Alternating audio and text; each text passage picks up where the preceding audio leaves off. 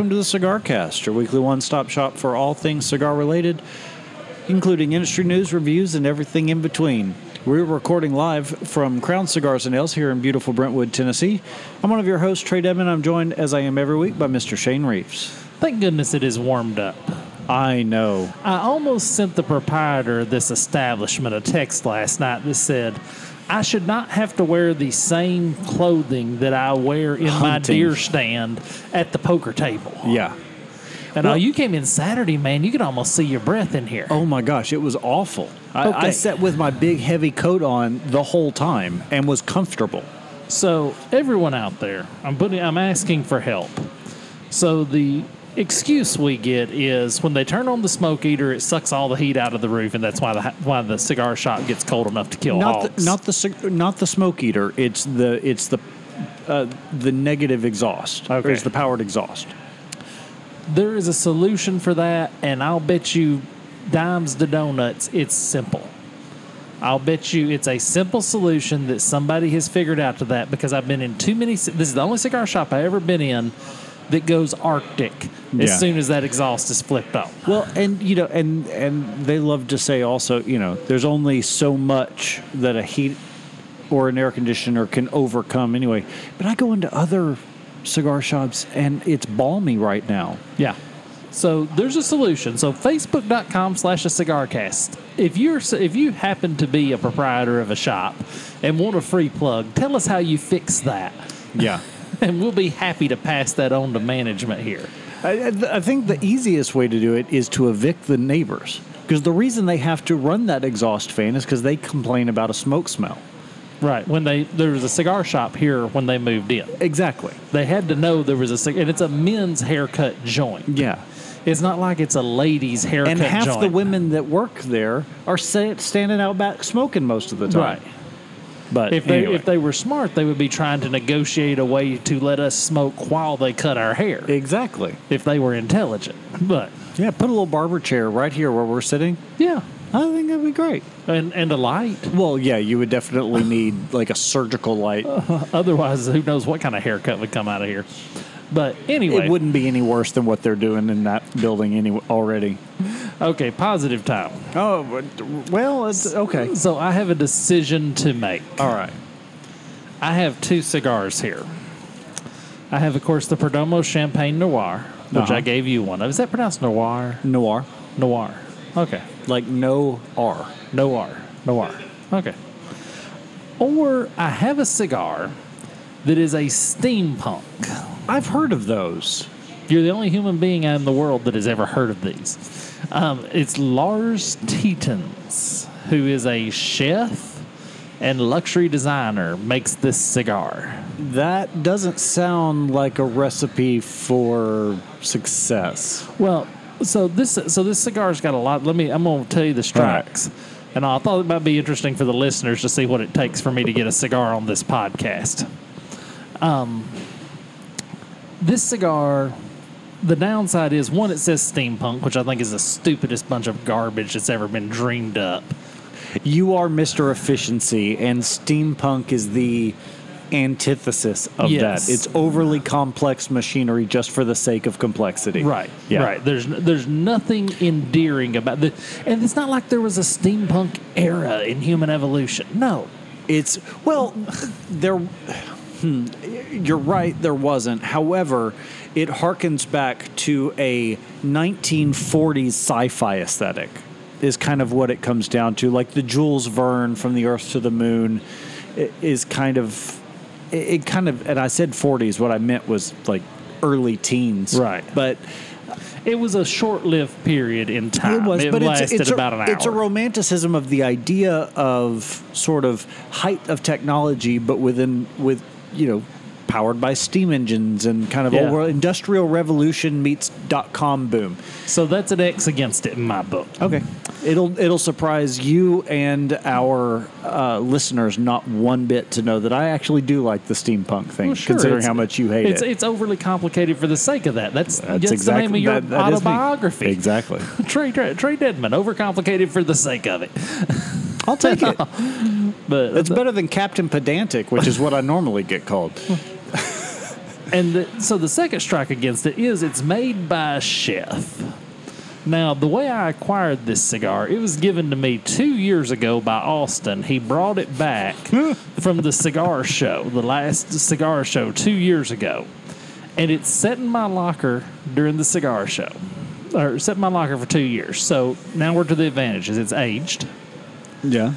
I've lost it in poker twice and won it back both times. That's hysterical. So it was destined to your hand. So that that's a plus. That means it must be. But then the downside, what if I like it? Yeah. What if that, you know, Can you find it anywhere? Uh, yeah, but I've, it's on Cigars International. And the, the Robusto is two twenty three ninety nine for twenty five of them, so that's nine bucks a stick. No. I would have guessed by the label that that probably would have been about a four dollar cigar. See, that's what I thought about four, six, eight dollar cigar at the top, at the hmm. outside. Yet you were playing poker with it. Well, that's because it's sat in my locker for two years. I said, well, it's obvious I'm hmm. not planning to smoke this cigar. But you're saying you gave it an extra two or three dollars worth of value based on its age. yes, yes, ba- based on the story of it and, and the fact that nobody was going to fact check me. Right. But I put it in the pot twice. Let me I see I lost it twice. I won on it that. back twice. So I guess I might as well smoke it. But I kind of want to smoke the Champagne Noir. I I really hate the label on it Yeah. Yeah, because goofy, it's not steampunk. goofy for the sake of goofy. That's steampunk. Um, but I mean, like the the pictures on it have nothing to do with the with the idea of steampunk. Take a whiff of that. Oh God. Now, now I've got to smoke it. Oh, that's eau de mold. For the, I've got to smoke it now. You do. This may be my last cigar cast because this may kill me before the end of it. But I'm, That I'm- smells for the world like mold. no, it's got a little mildew. sweetness to it. But it's been in the locker for two No, I, years. I'm and not saying change. it is moldy, but it's that kind of. I remember many years ago, I walked into one of those uh, discount tobacco and beer stores that are popping all over the place. That's exactly what it smells like. The humidor in one of those Yeah. places. Yes.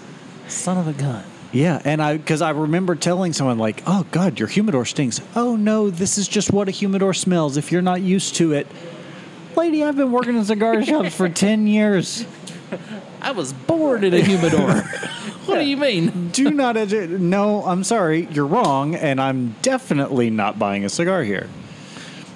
Um, so I am gonna smoke the Champagne Noir.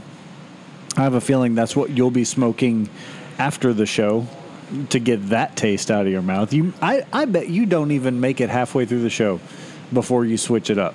I'm pretty tough. You, you are tough, but I'm I'm I'm, pre- I'm, I'm wrestle a gator by myself tough. You don't even need your dog. I don't even need the dog. 'cause I sometimes just jump in and grab him for the heck of it. And all, but uh, Deputy Ace. I like that. so I'm I'm gonna try it. Now, what about your what about the noir? What do you know? Um, I don't see this cigar hardly anywhere anymore, but I absolutely love it. And I smoked a metric crap ton of them when they first came out. Um, it's a beautiful Nicaraguan Maduro um, that has at least two years of age on it, but a lot of the time it's it's longer than that. It is aged in bourbon barrels, which I'm usually not a fan of, um, but you don't really taste it in this cigar, and that's why I like it because it doesn't. I mean, you're not paying more for that in this case because it's a relatively inexpensive cigar, but it's also not ruining the flavor of it. So I, I give them a pass. Um, Nicaraguan binder and fillers, it's medium plus and medium full, and it's a it's a great cigar. Moldy cardboard is the initial note. And all the, the initial note is old moldy cardboard is the flavor I'm getting from this steampunk. And all That's what I would have. I'm, I'm gonna I'm gonna smoke at least I will smoke at least two inches of this cigar. All right. and I'll keep a measure handy. And all, but I will smoke at least two inches of this cigar before I fling it off into the great beyond where maybe it'll never harm anyone. But Well, on first light, mine's amazing. Yeah, I'm, now, yeah, that's the other thing. I shouldn't have given you that cigar because now I got to sit and watch you smoke the cigar I wanted to smoke Yeah. while I smoke this, and that may be unfair to the steampunk. Could be. Yeah, that was probably about. I probably should have gone back to my other cigar once you decided against it. Um, So, t- half wheel, Tatuaje and Surrogates add Robusto samplers. I like this idea. See, I, I was curious why you brought this one up because we talk bad things about samplers on many occasions. Now, granted, this is within one company, so we usually give those a pass. But it's not a brand that either of us smoke very regularly, so I'm curious what piqued your interest here. The only reason I don't smoke more Surrogates is they sell out here as quick as they hit the shelves. Okay. and they're hard to acquire elsewhere. That's the only reason. If Surrogates was a regular smoke in this shop, um, you'd go to town. I, yeah, I would definitely smoke it All right. and all. So, and this one's got the animal cracker, which is one of my favorite, and all this. Now, this is for all the listeners out there. If you buy the Surrogates six pack for somebody, be sure they're a smoker. Yeah. be sure they're they're ready. This is not going to break someone new into the hobby. Well, and the same goes for Tatuaje too. I mean, uh, not for the faint of heart. I think you and I take for granted just how bold that cigar is a lot of times. Well, Skullbreaker, Crystal Baller, Tramp Stamp, Animal Cracker, Satin Glove, and Seventh Sam. Those are great names for a cigar. Yeah, I, I wish they had the Bone Crusher in there. The Bone Yeah. Crusher is actually one of my favorite of the Surrogates. Um, I'm giving it up. That is the sh- worst cigar I have ever put between my lips. I'm gonna, I'm, I'm giving it up. Here, Uh, you you talk. I'm you- throwing this thing away. You only you didn't even last half an inch. Uh, I knew it. I knew there was no way you could I, make that I fear for my health smoking that cigar. Oh. my tongue feels like it's got green fur Now, on it. It doesn't smell as bad as the cigar you smoked. Was it two weeks ago that smelled like weed? But at least I could get through that Yeah, one. true. That one there, there's no getting through it. So the Tatuaje version of the uh, of the sampler has the Havana Six, uh, the Cazador Black Label, uh, Cabaiguan, uh, Novitas Jibaro, and Fausto. Nuevitas Jibaro and the Fausto. And, uh, and the only one of those that I've ever smoked. What the heck was that? That's, that's me. That's me making fun of the way you pronounce things in Spanish. The only one of those I smoked is the one with the orange level, which is that's the Nuevita, Nu, the Nu, Nuevita, the um, Habaro. Yeah. Is that one? That's the only one of those in that pack I've ever smoked. But those look a little milder than the Surrogates. They look it, but looks can be deceiving. The Fausto I've had is incredible. It's full, full, full, full, full bodied. And the black label is full bodied, but not quite as, not quite that. I would say full flavored, maybe medium to full bodied. Uh, and then the, um, the Cazador I would put in that same camp. So you're, I don't know the other ones as much. So I had to give it up. There, there's no way I could have smoked that cigar and done this podcast. Wow, that tastes good. Mm-hmm. That Noirs, because I've never seen them in the humidor here. These were Right. given to me as a gift for something I bought. gotcha. Probably when I bought those other Perdomos that we've been smoking on probably. and all. But um, Yeah, no, I've always been a big fan of this, and I'm actually getting more of the bourbon barrel f- aging on this cigar than I normally do. I wonder if that's by virtue of the fact that this is my first cigar of the day. It may be because it's unusual for it to be this hour and you not to have had a cigar Yeah, that tells you something about my day. and all. But okay, so are we going to talk about the dog? Let's talk about the dog. Florida dog rescued from alligator becomes sheriff's deputy. So let me get this straight. The dog runs and jumps into an alligator's mouth and becomes a deputy, but the s- drink, the what, what was it? The Bloody Mary drinking, cigar smoking guy who actually wrestled the alligator doesn't get jack. Yeah, so Richard Wilbanks was taking a walk. We covered this story a couple of weeks ago, but I have to. I'm going to retouch it. If you've been on the internet, you've seen this video. Uh-huh. Richard Wilbanks was taking a walk with his wife and puppy named Gunner. I assume that's the puppy, not the wife. With a Bloody Mary in his hand and a cigar. Although I could imagine if her name was Gunner, I would wrestle the alligator. With a Bloody Mary in his hand and a cigar in his mouth. Now, that's the way I want to go, just for the record. And then he heard a yelp, and the alligator was swimming off through the pond with his four month old puppy and he dives in and misses the greatest opportunity of his life to look over at his uh, wife and say, "Hold my stogie," and just dives in and grabs the alligator, wrestles the dog out of its mouth, and then the Lee County Sheriff's Office pins a badge on the dog, Right. which I could argue hurt worse than the gator grabbing it. I'm not. I'm not sure. And okay, this is the, this, this is the stuff that drives me crazy in our life. These symbolic gestures that mean nothing. Yeah. Gunner is going to educate children about safety throughout Lee County. School bus safety, safety as it relates to the water, alligators in ponds, toads, cane toads, and the types of danger that children face every day. Like, So how's Gunner gonna do that? That seems like a tall order for a dog that couldn't even get at, get himself out of the mouth of an alligator. Gunner wins the battle against the alligator. No, he didn't. Yeah, Will Gun- Banks did. Gunner would. I, I would have Wilbanks. I, but you know, and this is what it is: is Wilbanks had a cigar in his mouth, so obviously they oh, couldn't. yeah, exactly. They couldn't deputize who- him. He he can't possibly extol the the dangers of to kids because he's a cigar smoker. And why has Drew Estate not stepped up? I know. Why have they not stepped up and sent this man some cigars, some swag? Jeff Borysiewicz, get on that. Yeah, Jeff, you're you're right there, and I'm sure a good alligator fighting cigar. Yeah. And I, if I- that other cigar, that steampunk was a good alligator fighting cigar because I'd had you nothing to. not- I'd have dived into alligator infested water to put that son of a gun out, just to save myself. If your options are smoking that cigar again and jumping into alligator infested waters, I know which one you're I'm- choosing. I'm stripping down to the. G string and going after it. Just telling you. But it, it is interesting because this guy did this whole alligator rescue the dog thing. He didn't do any of the cool stuff that you would like to be able to do. You know, take your shirt off, hand her, hold my stogie, set down your drink, or just finish your drink in one shot. That's no, yeah, it's definitely a chug.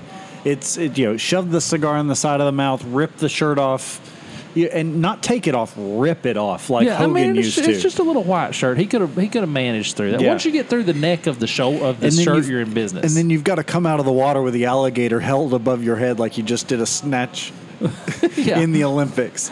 Yeah, you've re- you've really got to to go. He missed a lot of opportunity in this particular episode, but on top of all that, they made the puppy a um, a sheriff's deputy, which a four month old puppy teaching kids about school bus safety. I'm not sure how that works either. That noir is a good cigar. I like the flavor. Yeah, Um, I'm really digging it. I really like the taste of that. So speaking of the um, Speaking of what? I'm getting there, man. You you got to relax. You're all wound up. You're getting your first hit of nicotine for the day.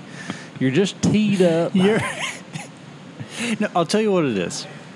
I listened to one of our old episodes this week. Uh, it was probably Monday, I want to say.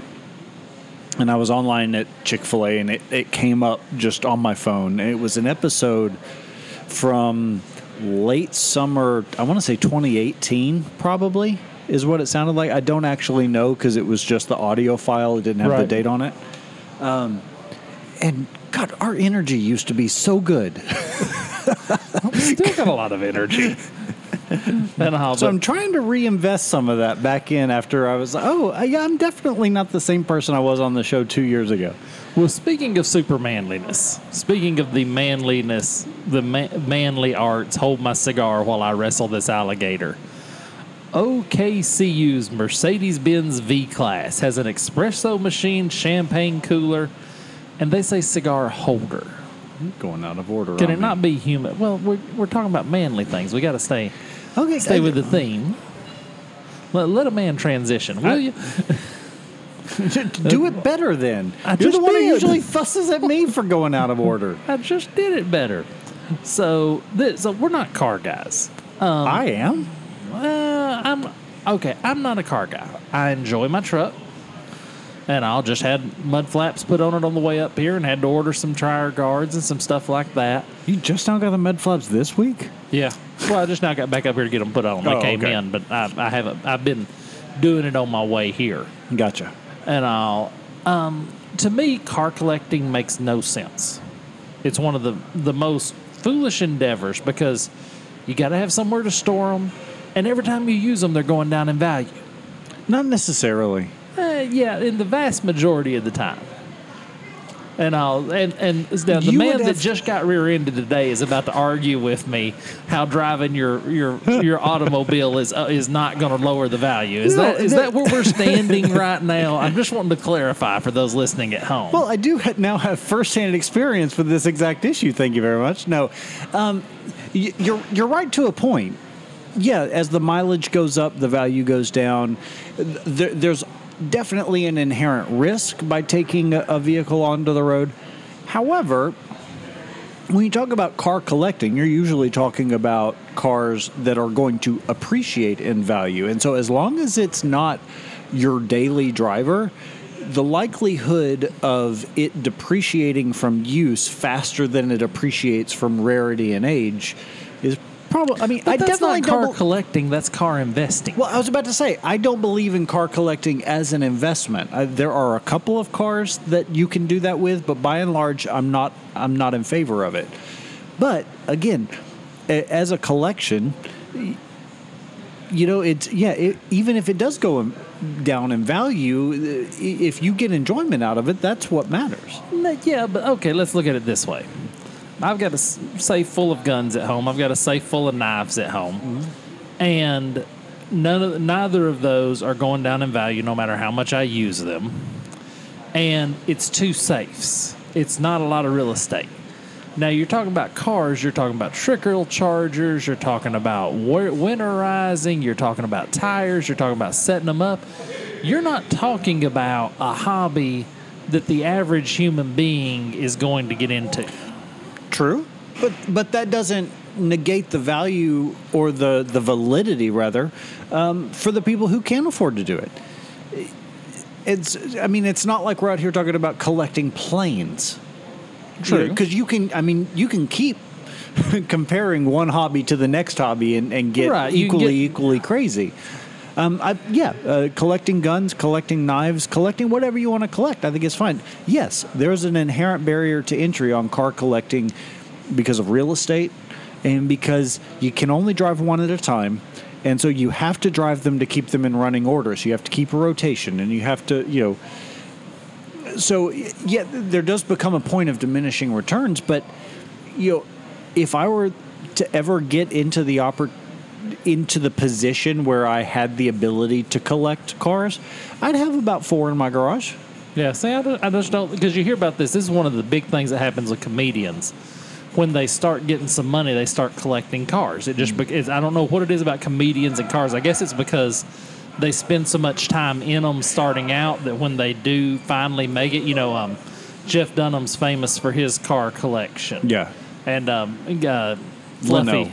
Yeah, Fluffy. What's Gabriel his- Iglesias. yeah, he collects Volkswagen buses. That's his big That's pretty thing. cool. And all. So yeah, there. It's very. Um, it seems like comedians really drift toward that. And I would actually like for me, the car collection should not just be because you can or because you think it's going to appreciate. Like, like I've already got kind of an idea in my head about the cars I would have in my collection. Uh, you know, kind of a, a Jeep runaround kind of vehicle. You know, a a classic you know, roadster sports car, a classic luxury car like a Rolls or a Bentley. You know, all serve different purposes and and are the top of their mark in that class. But I wouldn't just want six Austin Healey sprites. Okay, well I can understand. But anyway, here's the article. So the Mercedes-Benz V-Class. So this is a minivan. let's let's call it what it is. It's Yep. a Mercedes minivan, but it's got the back set up with the Rolls-Royce leather seats, the espresso maker, the humidor. I'm no longer going to call this a cigar holder because Yeah, to me not- a cigar holder is something you put a lit cigar in. True, Uh, but I, I would actually probably go as far as to call this a cigar case more so than a humidor, just because of the virtue of the fact that it's in a car, so it's not actually going to serve its purpose Yeah, really no, well. if you look at the picture of it, it's built like a humidor. I mean, that It thing is. seals up. You know, you look at those hinges; those are some heavy duty hinges. True, but y- that tight seal can o- only overcome so much of the 120 degree internal temperature in a Tennessee summer. True, true. If you leave it in there, and Yeah. I like that the little espresso machine rolls out Yeah. of the rest. I mean, this is just one of those really cool things to have if you if you were the kind of person that entertained people. Yeah. Well, let's let's let's both admit limos are stupid. Limos serve zero purpose. Anybody can rent them now, so they're not even that impressive. They're impossible to park, to navigate. They gum up the roads for everybody else. They look ridiculous. They're not comfortable to sit in. There's no point. The only thing dumber is the um, novelty limo. Yeah, the, Escalade or the Hummer. yeah. yeah. The novelty limo is the only thing dumber than the regular or limo. the one with the jacuzzi in the back Yeah. and, and all that. Yeah. So uh, I say all that to say this is a vehicle that has taken the concept of the limo and put it in a minivan form factor. So it's unassuming. So you can drive down the freeway and nobody knows what's going on. But in the meantime, you've got enough room in the back to play croquet. Yeah, I mean it's it's sharp, I, and it's got the little stars on the top, and all, which I think is just funny. Well, and I really do feel like that's a throwback to limos because that's kind of a limo thing, and, and that's what. So as much as I hate limos, I think this is fantastic. It's even got a built-in iPad control center for the. It looks like that's a flat screen on the back as well. It does, and it's got the Apple Play Yeah. and everything in it. I mean, just a cool little, you know, super luxury item. And uh, so when the day comes that you're wealthy, what is your super luxury item? I'm curious to know. What would what would be the super luxury item that you would go buy? Sailboat. Sailboat. Do you have a particular type? Do you have a spot in, in mind where you'd want to sail? Is St. it- Martin. Uh-huh. Beneteau is the brand, and I would want. Um, I really like the Discovery. No, they don't make Discovery. I, I'm not up to date with their current models. I used to be back when I was sailing. Um, but Beneteau, in my opinion, they're a French company. They make the best boats in the world, and uh, for for your average everyday. I mean, they're not making America's Cup boats or anything like that. But yeah, that would be my that would be my if I've got money to throw at something and don't have to worry about the frivolity. Yeah, it's sailboat. Uh, it's funny that both of ours are boats because mine would be a Ranger bass boat. Yeah, one of the the brand new Rangers, and I would have to you know buy a garage big enough to keep it in because problem with fiberglass boats they're beautiful, but they you can't leave them out under any condition. right. They So would- will rot. Yeah, I would have to have a place to put it under. And all, but that would kind of be that, you know, you know I've made it when I pull up here with a Ranger behind the Ford. Right. You, you'll know I have made it at that point. But I just thought, I don't guess I realized they were fiberglass. I guess it makes sense, but uh, Oh yeah, yeah. Rangers are fiberglass, um, but they're just beautiful. The Ranger is still the top of the market. Ranger is the Padrón of boats. I can just say that. So I'm getting an interesting mouthfeel off of this Perdomo. I'm getting a little tingle.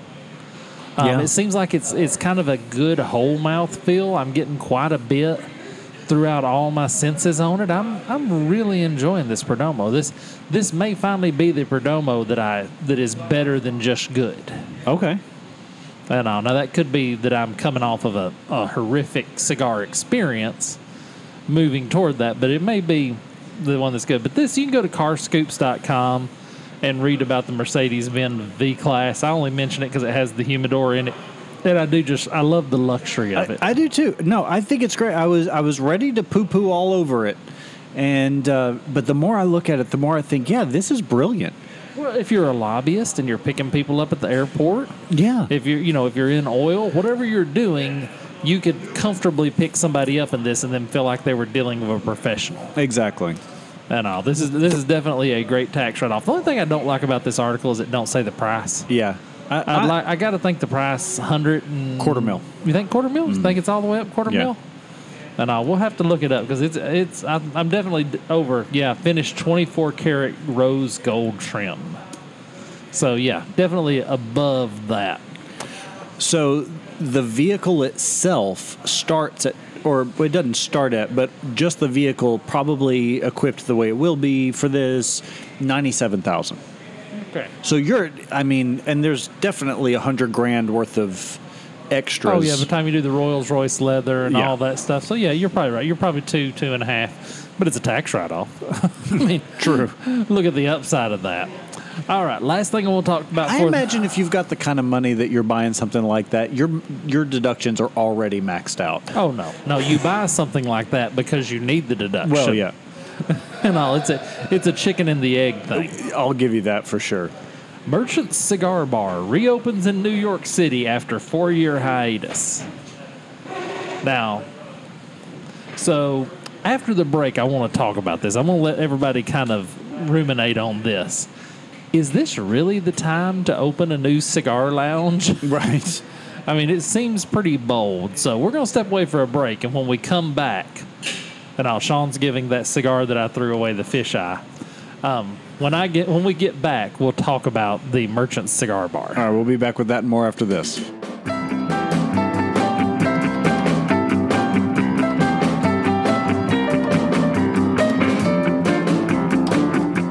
Trae here with this week's Cigar Under 8. want to talk about the Macanudo Inspirado Black. This is an excellent, full bodied budget stick. You know, when you're looking for a cigar, and you're at the level that we are, where you look at the recipe, where mm. you and I can tell a lot about whether or not we're going to like a cigar by the recipe. When I see Connecticut broadleaf wrapper over a Dominican Republic binder, or Dominican Republic origin with Sumatra binder, Mexican Nicaraguan fillers, that's just a recipe for greatness. Yeah, and for both of our palates, which don't always agree, but do more time than not, this is this is a cigar that's going to be very full flavored. I would really only put it in about a medium to full in body. I don't get a whole lot of nicotine kick off of it. I think sometimes in these systems they mistake complexity for strength. Yeah, This is complex. but it's not it's not blow your head off strong. Yeah, just an excellent cigar. So until next week, smoke the Macanudo Inspirado Black.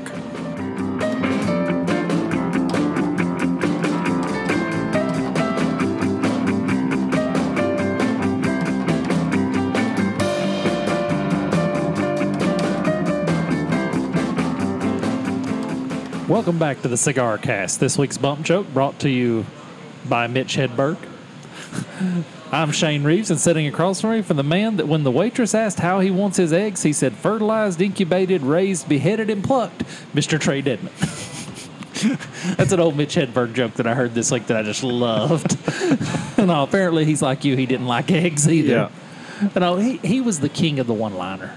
Oh, he was No- absolutely nobody was better Nobody. than Mitch Hedberg at just you know the and and the jokes you could remember. I think so. As a comedian, is it better to be memorable or not? Because I, I wonder how many people have inadvertently stole his jokes. Yeah. Well, and the other thing is, yeah. So I was I was watching a documentary, or rewatching a documentary that I hadn't seen in several years. Um, on Monday, I guess it was. Was yesterday, and uh, it was about Eddie Izzard because he actually got into trouble uh, with some market watchdog kind of group in the UK a few years ago about the fact that he was reusing material. Well, Was he reusing his material or other yeah. people's material? Yeah, he was reusing his material, and he was uh, one of the reasons I think he is such a br- brilliant comedian is because he never stops developing material. When he starts a new tour, it's pretty much a carbon copy of where his previous tour left off. But he adds a few things in, and and he slowly figures out how to work the new material in and phases the old stuff out to the point that by the time he gets to the end of the tour, it's a completely new set. So let's t- think about this for a second. If if he, you know, if, if if he starts in the same place, if he starts in Australia every, th- then then it's still going to be different. So what do you care? Well, and if it's his material, if you don't like it, don't buy a ticket to the show. Yeah, exactly. I mean, do these people get onto the Rolling Stones for playing "Start Me Up" over and over? that was exactly one of the things he said Yeah. in the movie of like uh, specifically the Stones. Of like we've heard this all before. We're going to report you. Yeah. Uh, and it, so the reason I brought that up in, in the context of what you were saying is is just the, is the whole thing about being memorable. It's unfortunately being memorable has its own downsides. So you almost want them to forget your joke so that they laugh just as hard the next time they hear. it. Well, you know, one of the great shows that was on FX was Louis, about Louis with Louis C.K. in it, and It that was, hard to watch at times. Oh, it was uncomfortable at times. It was Yeah. a tough. It was a tough watch, but it was enjoyable because not a lot stirs me up, and that stirred me up Yeah. because of just the the nature of the material is that way. Right. And all, and that's one of the you know he had a beef with Dane Cook, and Dane Cook said, you know, are you think I didn't steal your jokes? We just had the same thought. Do you think you're the only person? And all, so it's interesting. It's interesting how that that aspect of life works. Do you really want to be the no, known as the guy who defended Dave, Dane Cook, though? Well, I'll, I, I will defend whoever is in the right. Okay. You know, I will. I, I am fair, and impartial, right down the middle. Everybody that listens knows. I will defend whoever is in the right. And I can honestly believe that Dane Cook and Louis C.K. had some of the same thoughts. That really cannot. They're not that far apart. If you listen to their comedy. so, but speaking of comedy, and all New York, a staple of comedy, and all we teased it before the break. Merchant Cigar Bar reopened on Wednesday, December 2nd after a four year shutdown. I'm certain I've drew plans for the contractor on that. I just cannot understand going through a pandemic in the city that was hit by it the hardest, in a state that just uh, introduced a draconian tobacco tax. And someone's sitting around going, now is the time to start this. well, and they're even showing they got the plexiglass things up in between the tables. Yeah, because those aren't going to yellow with nicotine staining after two weeks. Well, uh, well, you know, obviously, but they, they're tough enough to stop coronavirus. Um, here's the thing. I think, like him or not, under our our new administration that's coming in, you're going to see record levels of civil disobedience. This may not be as bad an ideal as you think. I think you're going to see more people when they start putting in really stupid laws. Sheriffs saying no, we're not going to enforce them. It's already happens every day with all the COVID stuff. The cities will say we're shutting down outdoor dining, and the sheriffs will say no, we're not going to enforce that. Happening all the time. It. It's. I think we're going to start seeing more of that. This may not be as dumb a move as you think because this may be the speakeasy that everybody wants to get into. Mm, maybe, but I just don't see it happen. And and and we we differ in the fact that you view that civil di- disobedience as a great thing, whereas I don't so much. Well, you view, but when they start protesting, you view that as a great thing. Is that not civil disobedience? That's that's a very different animal altogether. No, it's still civil disobedience. It's still against the man. Yeah, but it's I'm- just the man has changed, so the people that are being disobedient has changed. No, but I'm not, it, it has nothing to do with who's in charge or who's following or anything like that. But um, for a for a sworn officer of the law to say that I'm not going to do my job because I don't agree with it, well, then find another air, line of employment. No. for for someone to to care enough about a social issue that's being that's falling on deaf ears to take to the streets and exercise their constitutional rights. Those are two very different things. No, for a sworn officer of the law to say, "I am here to protect the spirit of the law," you're here to try and force the ignorance of the. You know, last week. I had to go to my office at 6:30 in the morning and change the label on a room from flex room to um, hobby room so that they could get a CO on a house. That is the kind of stuff that sheriffs should not have to enforce. When they're so wrapped up in the letter that they won't support themselves in it, I don't think the police are any, under any obligation to follow it. I, I just I disagree. I, I- they they swear so. an oath. They swear an oath to uphold the law. They don't swear an oath to listen to whatever jackwagons in office. They swear an oath to uphold the law. And if the law says X, then it's their responsibility But to there- but- enforce But no law says exactly X. There is always nuance in every direction. Okay, but the, but the but the sheriffs are not coming out saying we're not going to you know exercise this portion of this because it's not explicitly stated that way. They're just saying no, we're not going to do any of it. Well, how much do they have to explain themselves? A lot. No, They I'm- work for us. So do the politicians, and, Yeah, they, they think do, they, and- and they think they run us. At least No. the sheriffs know they work for us. You're not. Dis- uh, mm, uh, I disagree with that wholeheartedly. I also don't see any. I, I also completely agree with you. Yes, the politicians also should be held to a higher standard and sh- should be held to the scrutiny of the public and shouldn't be able to do stupid stuff that it flies in the face of, of the Constitution, or or, you know, or just common sense. or common sense, especially common sense. But at the same time, I think uh, so. Yeah, I think Well, as we start seeing, and this is the thing, as you start seeing the more liberal socialist side come out, because the pendulum's swinging, and I believe the new administration is going to be the most liberal in history. And I think you're going to see record levels of civil disobedience, and I think places like this are going to be in position to make money off that. So I don't know that it's that bad an ideal. What we will see. I'll keep an eye out to see how quickly they close.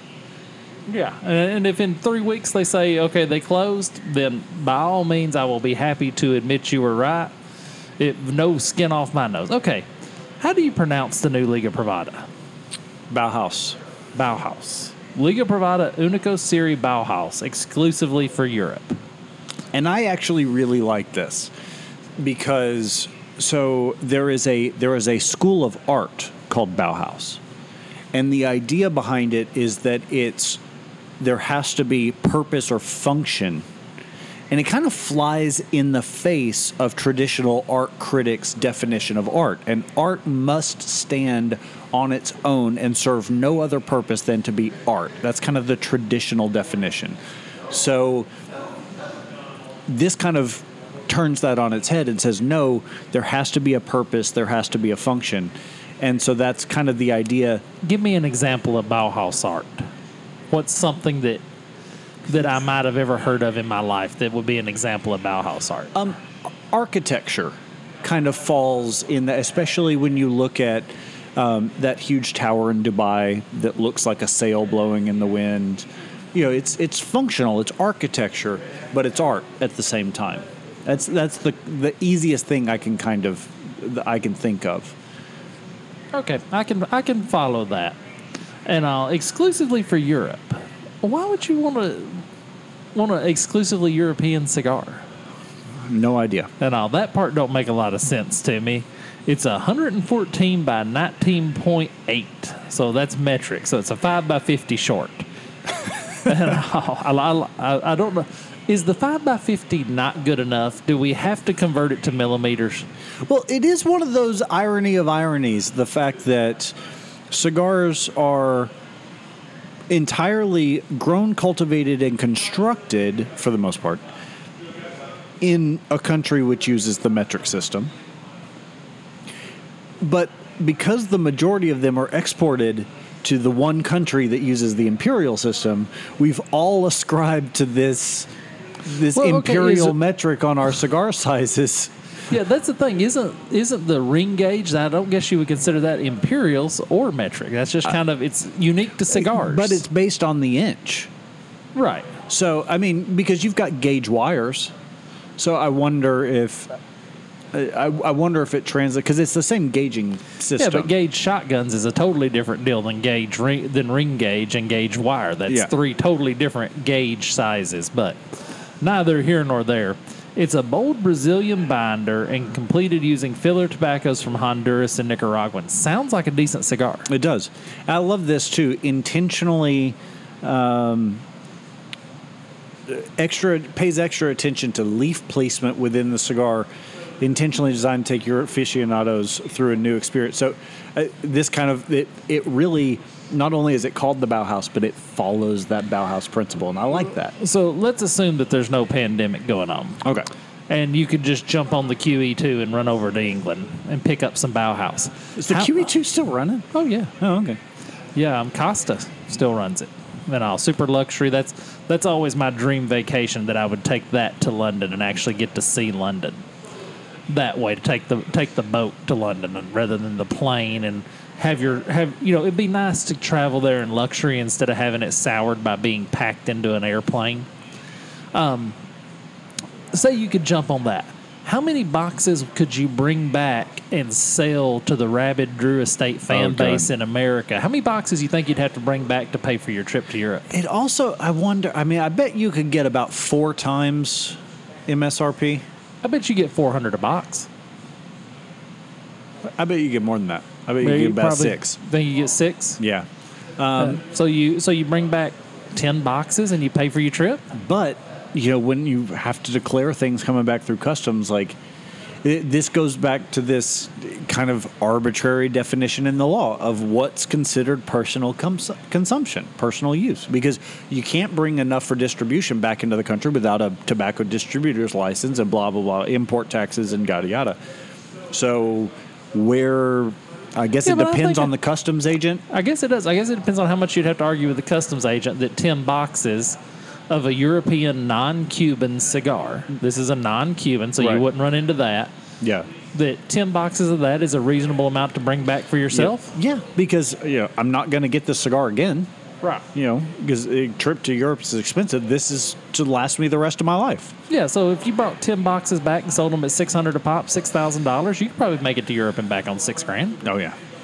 And I'll probably fairly easily. But that, that's why I want to take the boat because it'd be much easier coming off the boat with ten boxes than trying to carry that through airplanes. True. And all that's that's the beauty. So everybody, vacation ideal for this summer, and all or next summer, whenever all this madness ends. Um, vacation ideal. Use the Bauhaus to to pay for your vacation. and all. Okay. So the other thing that I want to talk about. I've been on such an art of manliness kick lately. You have been Well, I enjoy, I enjoy the website, right.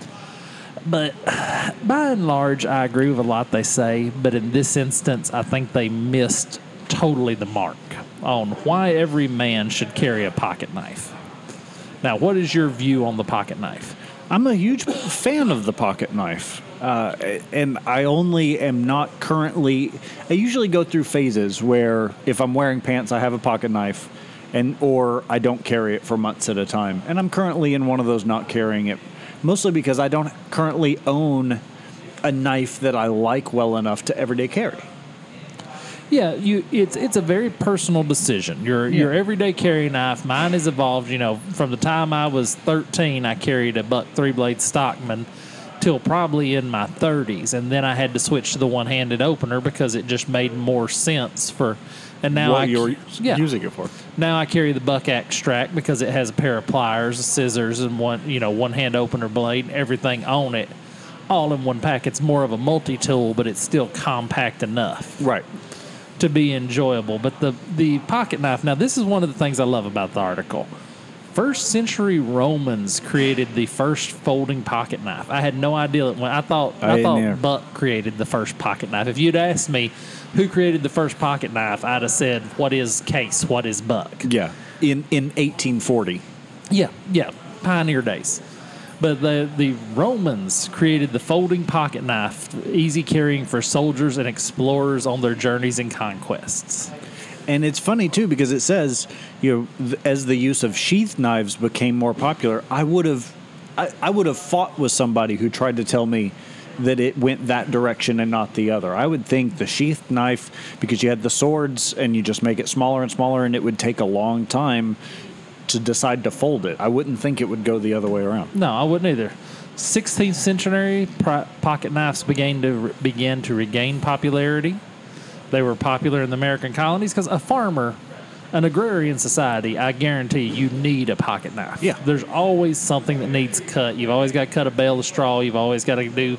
There's always some reason to carry a pocket knife if you're a farmer. Mm-hmm. And all, and then kept keeps going on, and they talk about um, George Washington toted one as he led the troops, and the Navy began issuing pocket knives to sailors during the Civil War. Which, if you're on a boat, I can understand that. Your boat's sinking, you're tangled up in something. Yeah, yeah, Um, I can see that being indispensable. but why? Here's my complaint with them: Why a man should carry a pocket knife? Opening a box. That's a dumb reason to carry a pocket knife. How many boxes are you coming into contact with Yeah. on a daily basis? Not only that, can you not, if, if it's me versus cardboard, I'm going to win that fight at least 50% of the time. Right. Well, and, and also, if I am opening enough boxes throughout the day that I need a tool to help me, just so I don't wear out my hands or whatever, I'm going to take a box cutter. Sure. It's literally designed for that. It's literally called a box cutter. yeah. Cutting rope, tags, and string. Okay. Cutting an apple. Okay. I've just opened six boxes. I've, I've, I've cut a bunch of string. Cut a couple of hay bales. Cut the cut the tether holding the sewer cap open. Now let's peel an apple. although, although you and I both recognize the fact that the old man using the pocket knife to peel and then eat the apple right off is the ultimate of Oh, no, I gotta- wise sage individual. Got to step above that. The raw turnip. When you jerk the raw turnip out of the ground, I remember my granddaddy doing it like it was yesterday. He'd pull us a turnip out of the ground and peel that turnip for us right there with the pocket knife, and hand each kid their own turnip. That's the manliness because All right. that's that's not sweet. That's a turnip. Well, the not- only reason you're eating that turnip is because he went to the trouble of peeling it. Right. No- under normal circumstances, you'd, You'd never, eat a raw turnip. But I think the turnip is a step up. Um, opening a letter. Well, How many letters do you get in a day? yeah. Weapon. Well, okay. I, I do like this. Not the most effective, but it's better than nothing. hey, the dude wrestling the gator probably wished he'd had a pocket knife. but the issue with the pocket knife is the fact that unless you specifically carry one with an assisted one-handed open, it's going to be really clumsy if Yeah. you're trying to if you're trying to open and deploy and use it as a weapon. Yeah, I mean, mine I could use as a weapon in a heartbeat Yeah. Because mine pops right out. Mine's a, and it's not assisted; it's just it's a flick of the wrist. Yeah. and it's there. I'm letting the microphone pick up the flick. I click. understand. And also, my- I, I can go weapon on mine. Um, you like number six? I do. Because when I go camping, regardless of what stage of my life I'm in, in terms of everyday pocket carrying, I do have a knife on me at all times, and it comes in handy constantly. Right. Number seven, you never know when you're going to have to MacGyver your way out of a crisis. So, by that logic, you should also carry duct tape, shouldn't you? Yeah, well, so I, you know, I always carry a, a screwdriver and a roll of duct tape and a roll of electrical tape in my car. Bag of lime, a shovel. No, at all times. Well, because if you've got an electrical issue, you don't want foil tape. Sure. Which is what duct tape is. And so I always carry those three things in my car at all time. But if you've only got a Phillips and you need a, a flat blade, you know, having a pocket knife to turn a screw or, or something, or, or, or even, you know, to cut, I've, I've used a pocket knife before. Um, I hit a raccoon in my old car. I know. Wait, it's not what you think. Car collecting's not for you, Trae. No, no. I- no, this this year you've got a deer, you got a raccoon. Before that, you got rear-ended. I think you need to re- Yeah. rethink your car thing, car collecting. In fairness, the raccoon was last year, but yes, I have hit a deer and been rear-ended this year uh, in this car, which I've only had since May. Anyway, so I hit a raccoon. And if you've never hit a raccoon with a vehicle, you may not recognize that they are as dense as mercury. oh yeah, They are solid. I mean, my whole car went. vroom. Like, I mean, well, I started hearing the grr, grr, grr, grr. It ripped the plastic fender well lining out, and I had to get my pocket knife in there to cut it away to keep it from wearing out my tire. right. So that I would count that as the the MacGyvering my way out of a crisis. And number eight, you need something to clench in your teeth when swinging from a rope. You don't use a pocket knife for that. That's a fixed blade. No, that's a Bowie knife. Yeah, it, it, the blade must at least be eight inches longer. You're just going to cut your lips. Although I do feel like that one is very much tongue in cheek. I, I believe so, but still, I, I wanted to hold them to a higher standard. But now, here's the real reason to carry a pocket knife. You can tell so much about a man by his pocket knife. When I, if you ask me, "Hey, you got a pocket knife," and I hand you my pocket knife, it's going to be clean. It's going to be sharp. It's going to be ready to go. It's going. It, it symbolizes the order of my life. My Yeah. pocket knife. There's nothing less masculine when somebody hands you a pocket knife that's dull Right. or that hadn't been that's full of you know blue jean Lint, lint. yeah. you can't get it open and it's creaky and crack. Or worse yet, they hand you one of those collector's pieces that's paid two dollars for at the flea market. It's got an eagle on the side. Yeah. And uh, I, I really think they missed the boat on this because you can judge, and it's important when raising young men that they have the responsibility of a pocket knife. Okay, you are now carrying a blade. You now are in charge of using that blade responsibly. You're now in charge of keeping that blade clean, of keeping that blade sharp. Sharpening a blade is a skill every man should have.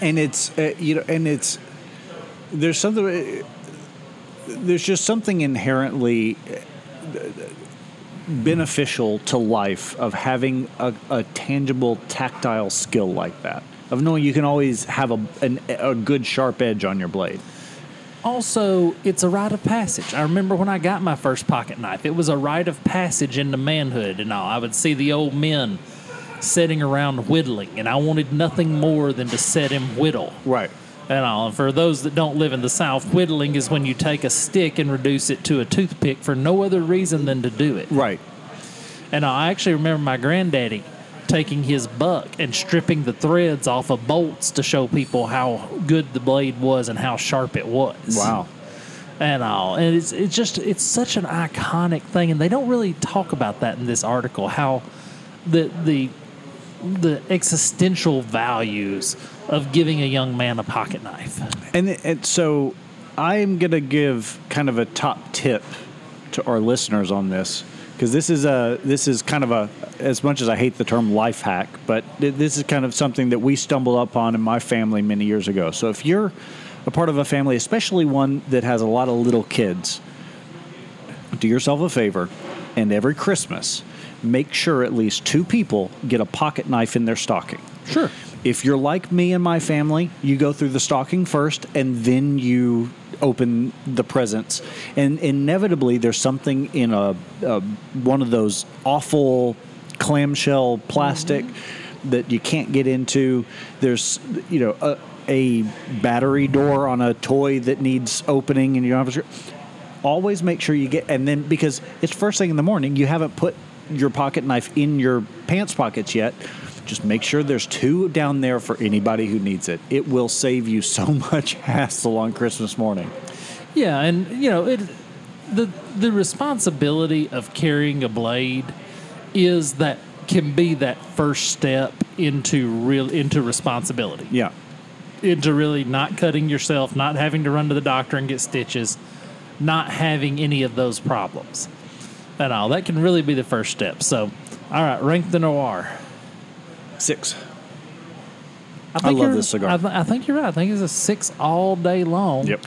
And under the right circumstances, could be better. yeah i, I agree We're both smoking the Robusto. Mm-hmm. I'd be interested to see what it's like in the Gordo. i I'd think be- you would lose a little bit Uh, you might, you know, you lose a little intensity. You know, we talked about the Tatuaje and the um, Surrogates earlier. They're all robustos. yeah So you're get. I do think you lose a little of the intensity when you move out of the robusto. But I, I think six all day long on this cigar. yeah absolutely This is just this is the best Perdomo I have smoked. And all I can say that with all honesty, this is the best of the Perdomo line that I have smoked. Well, how do they get a hold of us, Trae? You can reach us at facebook.com slash the cigarcast. We're on Instagram and Twitter at the cigarcast. You can get us on email at info at the cigarcast.com. Well, thank you everybody for listening this week. Until next week, have a great cigar and think well of us.